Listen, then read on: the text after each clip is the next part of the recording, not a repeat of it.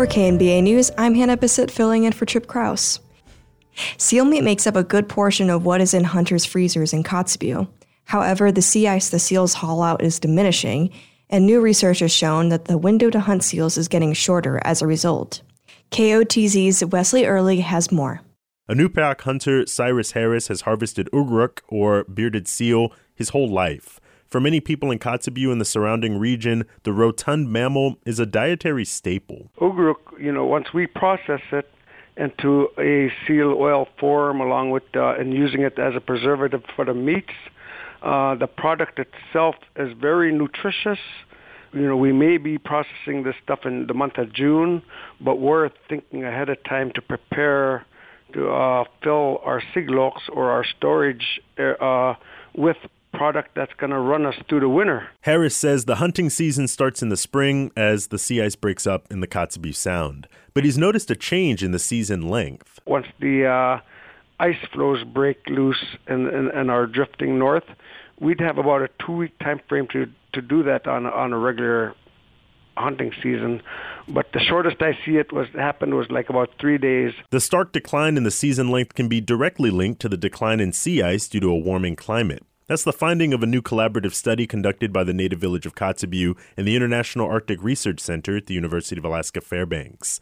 Alex Whiting is the environmental program director for the native village of Kotzebue. He's a co lead author on the study and has been documenting the change in the ugruk hunting season for almost 20 years. He says it's becoming more relevant as the tribe has studied the change in sea ice extent. Notes that I had been taking since 2002 um, did show a pattern of shorter ugruk hunting seasons because the ice would disappear a little bit earlier and earlier over time. That change is translated to an average loss of a day per year for the hunting season since 2002.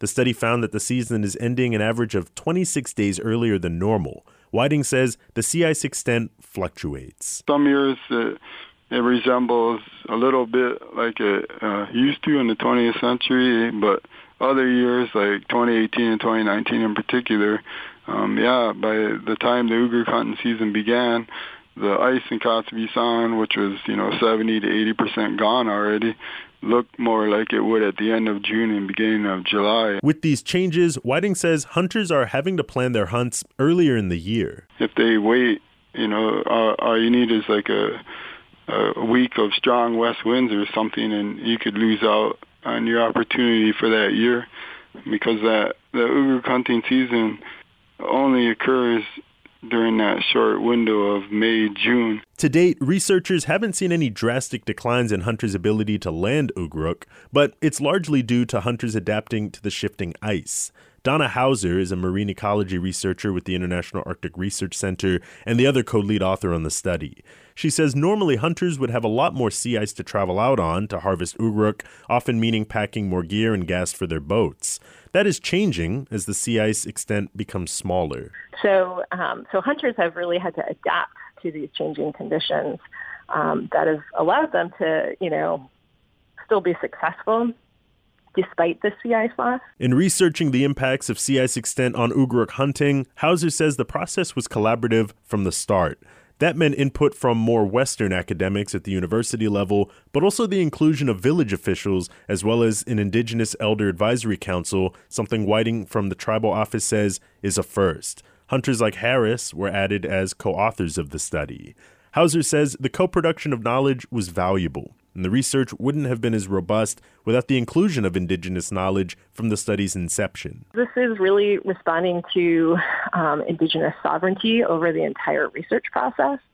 Um, it creates a more inclusive um, and sustainable research process, which hopefully will lead to more equitable, equitable outcomes um, in terms of um, incorporating those indigenous perspectives in climate change planning and um, adaptation. As Hauser and others look forward to further collaboration, hunters like Harris say they're looking ahead to this upcoming winter to see what sea ice it'll bring for spring.